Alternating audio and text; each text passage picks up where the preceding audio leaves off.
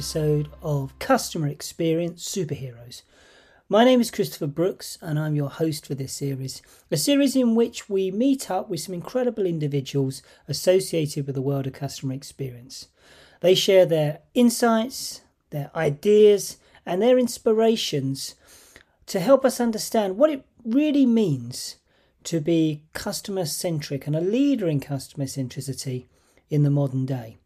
I'm really pleased to be inviting Miles Thomas to the podcast. Miles is a very familiar name to those in customer experience, and he has contributed significantly, bringing a very specific background which shapes how he thinks and creates a perspective on customer service, the contact center, and human engagements in customer experience. Hello, Miles. How are you? Great. Thank you for having me, Christopher. I'm excited.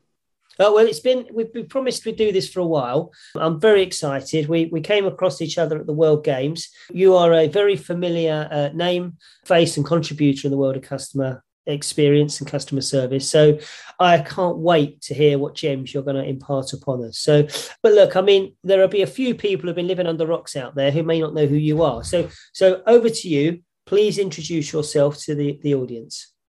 Sure. Thank you, Christopher. Um, yeah, so um, I've been working in customer service and experience for over 15 years now. And, and I think what's important to mention is that the, this is uh, really working at the front line. So, working directly with staff, taking queries from our customers, building out the process, the procedure, making sure that we always try to reinforce uh, that we care about our customers. And, and, that's a really important thing to do. Um, not only that we care about them, but we care about the staff. So, um, very much so working at the front line for 15 years, bringing customer service excellence to our customers on a, a worldwide stage. Brilliant. And, and what what attracts you to this space? Because obviously, I mean, I've I've got the opinion that there are. It takes a certain kind of type of person to be attracted to be in service of other people. So so what was it that drew you to to this space? Yeah, well, I think this probably started off with my degree in psychology many years ago now. And that really gave me a, a better appreciation of trying to understand um, how other people think and why that's important and, and why empathy is, is, so important at all. So I did that at university, graduated many, many years ago. I actually then moved into HR for a small stint, which uh, had some correlations there to thinking about uh, organizational psychology, if you like. Um, from that point on, my uh, career diverged a little bit into IT. So I did a lot of work in software development. I actually came out of that work because it was very siloed in thinking you don't really meet other people, you don't talk to them, you don't try to understand what their needs are. So you lose that human connection. Beyond that point, I moved to Prague in the Czech Republic, working for uh, Deloitte and Touche. Um, so I was running the customer service team out there um, and, and that's really where the, the interest started to understand that this is much more than transactional. Every decision we make, every response we make will have an emotional response to the person receiving it. Uh, and that's where I started looking at customer experience as a concept and how that can help augment better customer service experiences. And I think in the very early days, it was Bruce Temkin who I followed uh, avidly for many, many years before he, he, moved on to, to other things. So, from uh, working in uh, the Czech Republic, where I learned how to order beer very effectively, I, uh, I moved back to the UK and started working for a company called SubHub. Who, um, where I led on customer service and technical services. They provided um, a SaaS platform to build websites really, really quickly.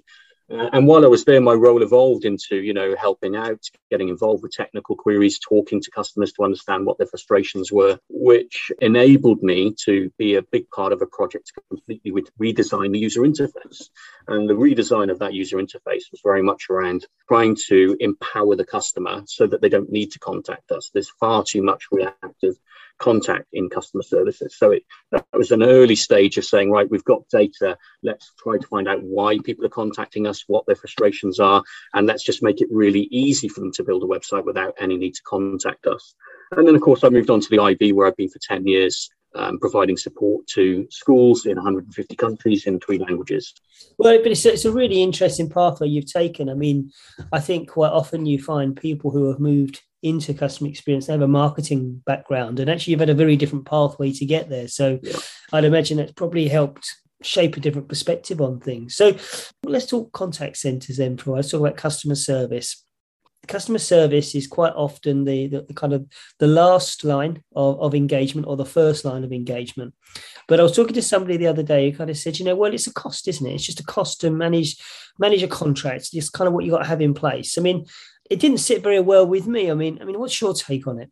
I couldn't disagree more strongly with that sentiment. When we think about customer service, it is a critical thing, critical function within any, any business. It's not simply a team of automatons sat there providing uh, regurgitated canned responses to questions coming in. These people have to deal with things when they go wrong, when the experience breaks down. They are there at the front line. They hear the frustration, they hear the emotion, and with their insights, the insight that the data gives us through categorization of tickets or whatever that might be, that is golden information. Every CEO of every organization should be looking directly at their customer service team and saying, What can you tell me? How can we improve? They need to be empowered at the front line to enable big change to happen within an organization. And that just doesn't just help reduce reactive queries coming through, it actually shows that employee that they are valued I think you do see in many big organizations that um, there's a lesser value sometimes on people working at the front line. But, you know, I would turn that pyramid upside down and say, these are the people we need to listen to. So I think that's a really interesting perspective. I mean, what we're saying here is they're the people who pick up the pieces when the experience goes wrong. But you'd say, actually, once in a while, get them away from the desk, get them into the design rooms, let them feed the insights. And I, would imagine they must have great ideas in terms of how you can fix things. They must be dealing with workarounds on the phone with customers all the time. I mean, have you found that? I have. And, you know, when you do get frontline employees involved in making a change, you can see the joy on their face that they, they feel a part of the organization. They feel that they've helped reduce um, friction for, for customers at the same time. That builds engagement, it builds trust, it builds the right relationships. And if they've had a positive experience of raising a problem, being involved in correcting that problem they're going to do it again. They're not going to sit and hide problems from you. They're going to bring them to you.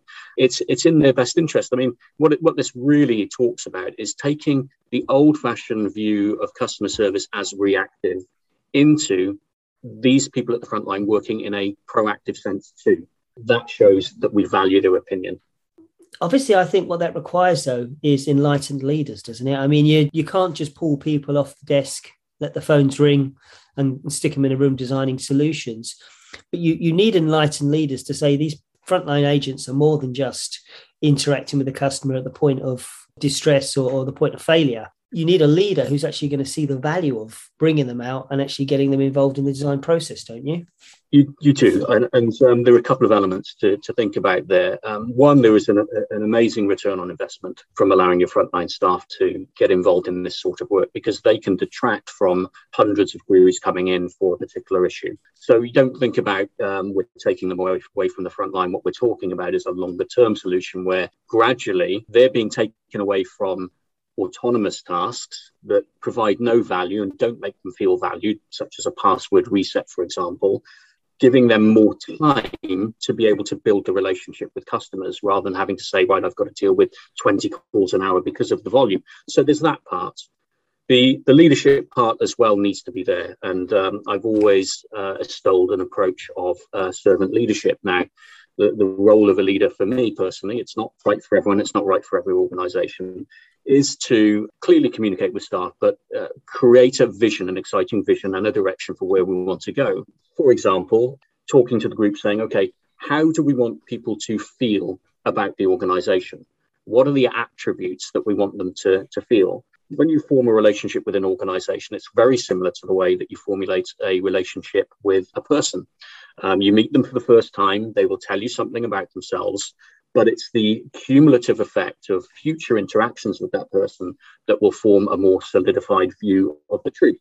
Now, if those interactions support what they told you, that is a promoter, if you like. And if they act and behave in a way that's different to what they've said they are, it's a detractor and that creates mistrust. So, as a servant leader, it's about providing a clear vision that's exciting, that people can get involved in and behind but then enabling staff through the right training, the right leadership, and the right tools to be successful in what they do. And that's where the link comes between EX and CX to some extent, because I think the rules are the same. You've got, I need to be able to achieve my goals, right? Meets needs, if you like. That exists for both customers and employees. Uh, making things easy or reducing frictions. So you don't want uh, humans who are amazing, amazing things, humans, they can achieve so much. You don't want them sat there filling in spreadsheets. Um, you want to enable them to be able to provide great experiences. And then finally, uh, it, it's around a positive experience overall. So leadership does come into that. I, as a leader, need to show my team that I trust them. That means I don't micromanage them. I know what their skills are, I know what their strengths are, and they need to be left to achieve their own goals, but come to their leader if they need support in any other way. So they need more training or they need something else to, to help them be successful. It's about employee success as well as customer success. Brilliant. I think that's a really um, powerful statement there. I think it's so important that we connect the two and, and, help employees understand the contribution they make.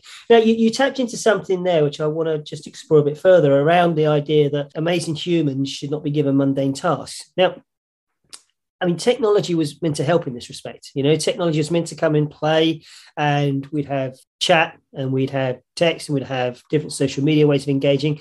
How well has that landed? Kind of this this notion of an omni-channel experience in, in your perspective, having you know worked in an environment where it is alive, is it working?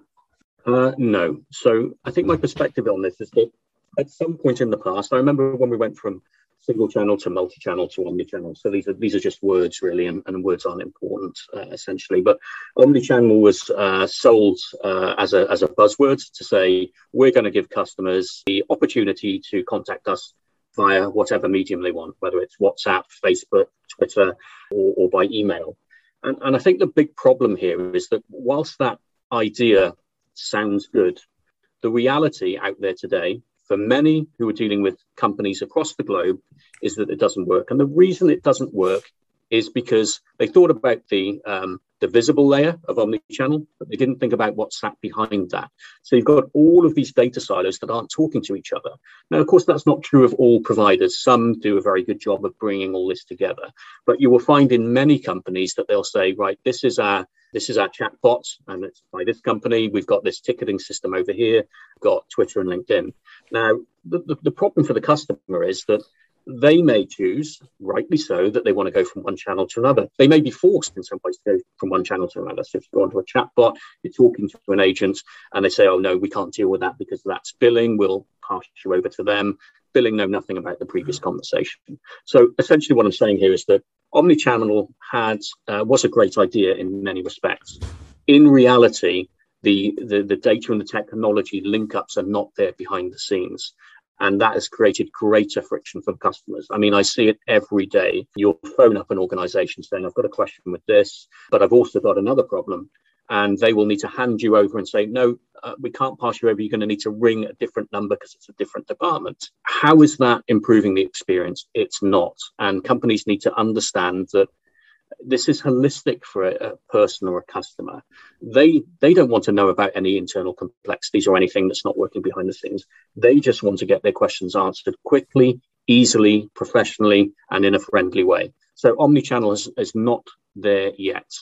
Okay. Previously, you said it had tried. So so you're you've not given up on it. You you believe it could actually get to a point where it's got the integration so that the customer can use any channel and have confidence that the organization can connect it up to to create a single story for the customer you, you feel it could go there in the future or, do you think it's such I, a big ask no i don't think it's a big ask and i think some some companies that provide these solutions are already very close to doing it i mean you've got to think there are there are multiple channels here um, it's voice it's email, it's web chat, it's um, knowledge based websites, all, all, of those factors. And not only that, but there are things that need to sit around it, such as surveys, quality assurance, uh, AI automation, all of that stuff too.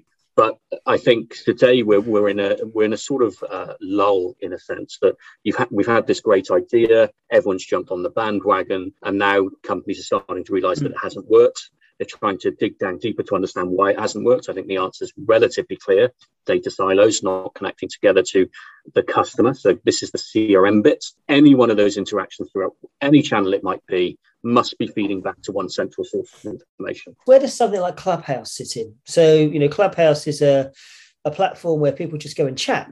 I could go onto Twitter and I would just chat, but it's recorded text. So therefore, it's you know it sits there. It's it's legacy and it sits there. Clubhouse is a conversation. Now I might vent and rant and rave during that about a particular brand, and actually this is me getting it off my chest. Where do we sit on these sorts of things? Because from a customer's perspective, whilst I'm not using that as a channel to feedback my discomfort or my my praise, it's just the same thing. It's just audio versus text, isn't it? I mean, it's that's why I ask about, you know, will we ever get there with omni-channel? Because it feels as if the channels available for us to communicate through just seem to be accelerating at such a pace.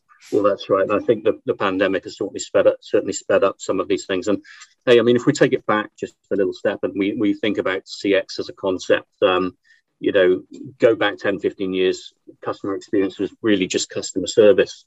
Since then, it's moved on to include service design, user experience, and many, many different things. And I think what's happening is that CX has found itself in a place that's really complex. And I believe that at some point in the future, there's going to be a great rationalization of what companies need to be focusing on. And it's similar to what you've discussed there because there are new tools coming out every single day. And if I could probably predict the future, I would say that it doesn't matter how many different types of technologies there are because what I, I think could happen, and I'm not laying down any money on this whatsoever, but I see that in many ways the future of customer service and experience is around personal AIs. So uh, a personal AI is one that might sit on your phone. You can log into it. It's got access, maybe, and this might be scary for some people, your bank account, your, your cards, whatever, like your iPhone does today. But what this AI does is it links to company AIs. So it's these AIs talking to each other. Now I'll give you an example because I mean that that sounds very complex. You know, it's like blockchain stuff and everything else. But um, to be able to talk to my phone and say, I've got a flight coming up later today. I'm not going to be able to make it. Um, could you contact BA for me and see if I can get an alternative? And then my personal customer service experience AI has my details, can reach out to the BA AI. They can see if there's anything else available. It'll come back and see and asked me if I'm happy with the results. So we found another flight for you. It's at this time. It's going to cost an extra $20. Can I um, authorize that extra $20 on your card? And I'll say yes. Now, that might sound like pie in the sky. It may well be, but I, I, I get a sense that things could start to head in that way where we all have our own personal customer service AI, if you want to call it that, or life AI. Very exciting. That's, yeah, it's a really interesting, intriguing idea. So, um, I want to talk a bit about the value of customer experience to organizations because we're in a, a time at the moment where supply chain is a big discussion. Now, if I'm in an organization where I have a product that is is needed and the need for it is greater than I can actually produce. So therefore, it's a seller's market. What need is there for me to invest in customer experience? Because at the end of the day, you need the products from me, and we're going to find this if you know if, if the stories are correct. We're going to find this going into the the Christmas build up in the UK, and I'm sure in some other European countries. You want the stuff from me. The chances are you can't get it. So, what is the value in putting a layer of customer experience around it? Surely that's just excess uh, it's, it's an it's an investment into my oh not an investment. It's a cost to the profit. I want to get your opinion so, on that. It's a really good uh, situation because I had a conversation with a friend earlier today who was explaining a similar situation in relation to buying a house. That he's phoning up uh, estate agents and they've got houses for sale. They're going to go really quickly. And you know they, they weren't interested in talking to him or, or, or working to what his needs were for a viewing because they know it's going to sell anyway. Now that there, there is a problem with that approach. You know the world has changed okay? There's a big demand for a particular product at this time and we're going to throw customer service out the window. The thing is that people remember these interactions, and this is about building relationships and trust with customers because that's where repeat business comes from.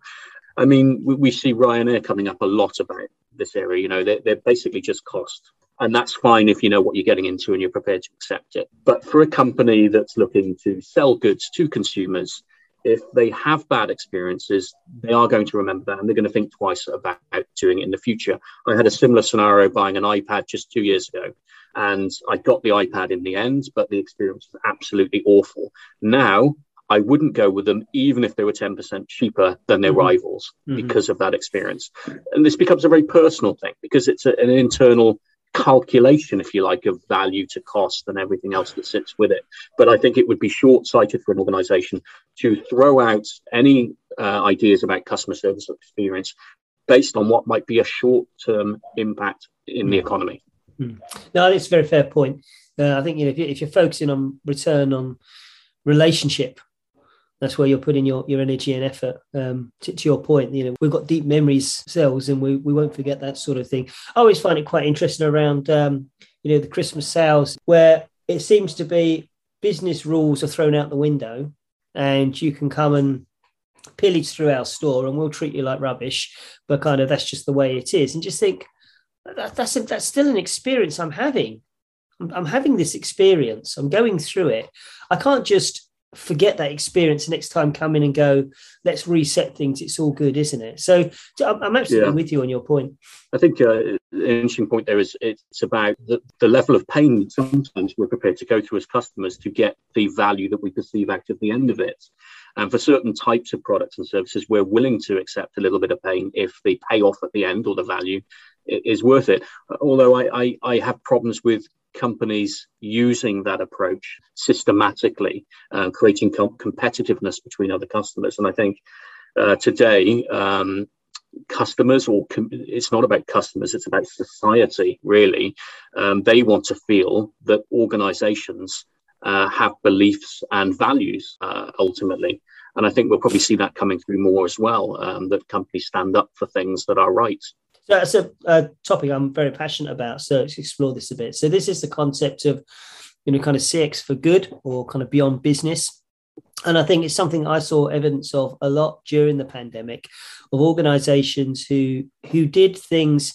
Uh, Iberdrola, which is a Spanish uh, utility company, they paid their suppliers within 48 hours because they knew that their suppliers would be feeling the pinch but at the same time, what it meant was that their suppliers were invariably more committed to them than they were others.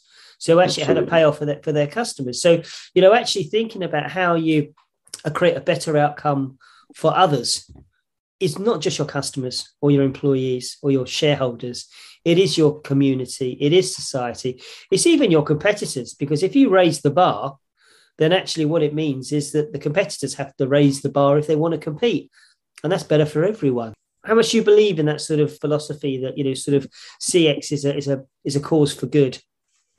I, I, uh, I completely agree. I think um, when it comes to companies, I think for too long uh, they've regarded themselves as somewhat separate to society.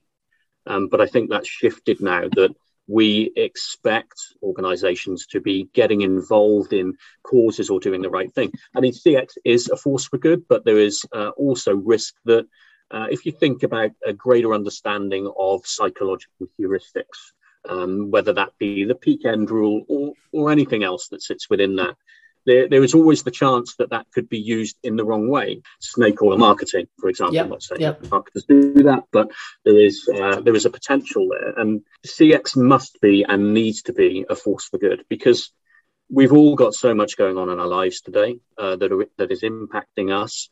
And the less um, stress, the less friction, the easier things are for us um, to interact with companies to get uh, the services we need to achieve our goals, the better for society as a whole. Completely agree. Do you think it's something that we will start to make choices about brands on? Or do you think we're already doing that based on organizations who are committed to to create a better society for us? Are they the ones that we we tend to turn towards, or or this point about extracting the value? Are we still sucked back to the old business models of uh, supply and demand? Yeah, and I think this all really started off with the body shop, uh, at least from what I can remember from from my working life, where you know they came with a very solid promise about animal testing and um, the products that they produce.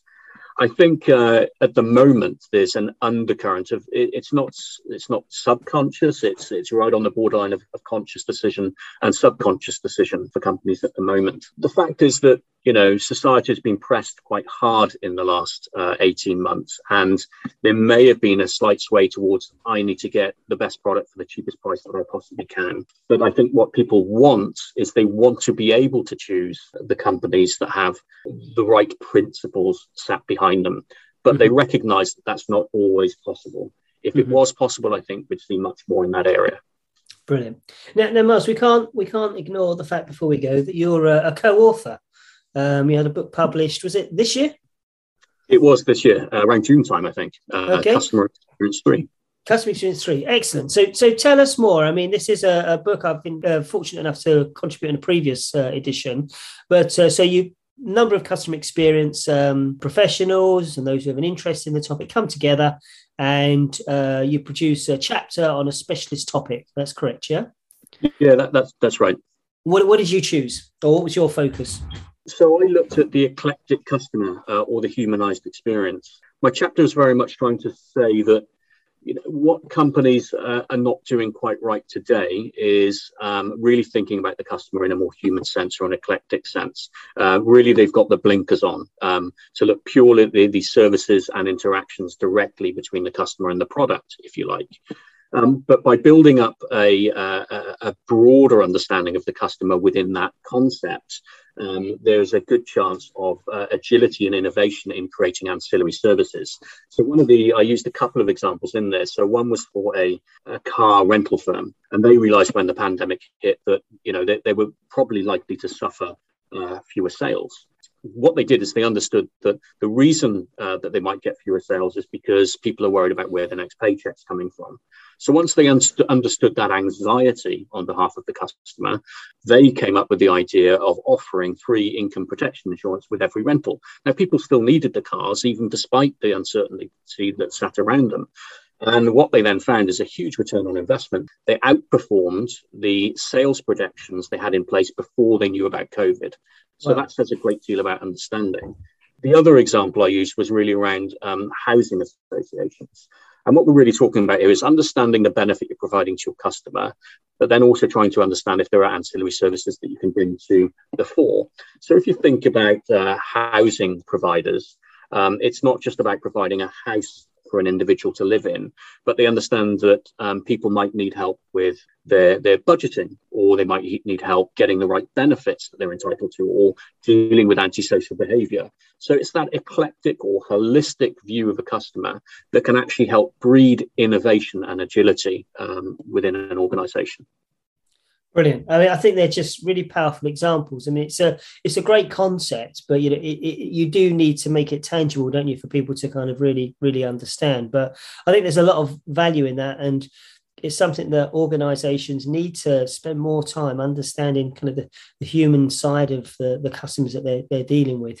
It always uh, amazes me. There's a really simple story. Um, it's one of the big insurance providers, and they found a dramatic change in satisfaction of their claims process when they just changed what they asked first of all. So they used to ask if you had a problem with your house, it was burnt down or burgled or floods or something.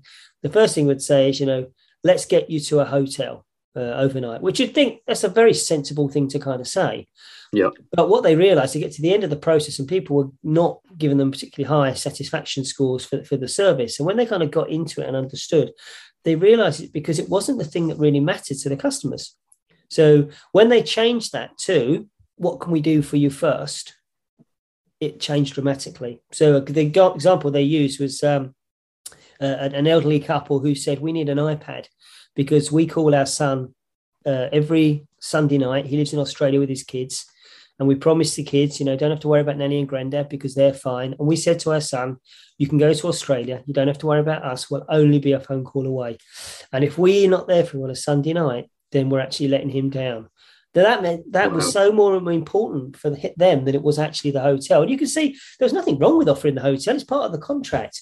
But it's just that humanizing, isn't it? Really understanding the context that people are in, and you can just get so much more from that. So it's a it's an it's an area that I I really hope Miles. I mean, you articulate it well in the book, but I really hope people do read that and kind of think we can do this. It's just about allowing yourself permission to do it, isn't it? Really, it's not. It's not that difficult to do. It's just allowing it to be a thing that you a process. Listening is a process. Allow it to be something you do. Yeah, no, I completely agree. That was a powerful story as well. I mean, it's uh, similarly to you know, if you phone a bank and you've had your cards stolen, you know, the first question should be, you know, how are you? Uh, and you know, do you need some cash or, or whatever that might be? And the only other thing for insurance companies is if there's obviously a death in the family, the rules are out at that point. It's you know we, we need to treat this differently and empathetically. So so empathy is one of those areas that i think is really important and i'm realizing it's it's one thing to empathize with your customers but empathizing with your colleagues you know if you want to make a change on behalf of the customer really understand where your colleagues are coming from the kind of you know the kpis the slas the, the challenges they're facing is something that we seem to be getting more and more conscious of and uh, able to support better. I mean have you have you seen that change over over time Whereas rather than just a case of just get on and do it, we're actually having real empathy with our colleagues in terms of what we're trying to achieve and what they're trying to achieve. Yeah, again, I think the, the pandemic has accelerated thinking in this area. You've seen organisations coming out with, uh, uh, you know, wellness support, whether that be, uh, you know, meditation or whatever it might be. But for me personally, um, what I've seen is that uh, you know, staff have struggled with this change to suddenly be from an office environment where they're interacting with you every day to having to work remotely. And they, have got their own challenges in their own personal lives as well. So, as a leader, you, are not only supporting them in terms of getting the job done, you, have become a, a counselor to some extent as well, because, you know, you need to provide emotional support. You need to say to people, okay, this thing has happened in your life. I understand it. Take some time work through this. Um, and I'm not going to worry about your KPIs for, for right now. It's not important. What's important is that you deal with the situation you've got, and that that's just being human. Nothing more to it than that. Mm. Oh, that's a lovely point to finish on. Just being human. It's kind of what customer experience should be focused on. It's about delivering so better I, outcomes. I, I, have a quote at the end of my chapter that I oh, always use, and if you Google do. it, I'm the only one that will come up. Uh, um, intelligence without empathy is an empty path. Love it. Intelligence without empathy is an empty path. And I think so, so, oh, wow, that is, that's a strong message, a very strong message. Excellent. Well, Miles, it's been an absolute delight. No doubt you're going to be on, on stage or in a webinar or somewhere else soon so people can catch you there. But if people want to connect with you, what's the best way to do it? Definitely LinkedIn, I would say. So you can okay. find me on, on LinkedIn, Miles C. Thomas. Great. It's been awesome. a true and honourable pleasure, Christopher. Thank you. No, thank you. I've really, really enjoyed it. It's always good to get your perspective. I love your comments that you make, uh, the contribution that you share in the community. So it's actually had the time to dedicated time just to get some more a layer down to understand how you think and uh, how that affects what you do is really exciting for me. So I really appreciate it. No problem. Thank you. Thank you.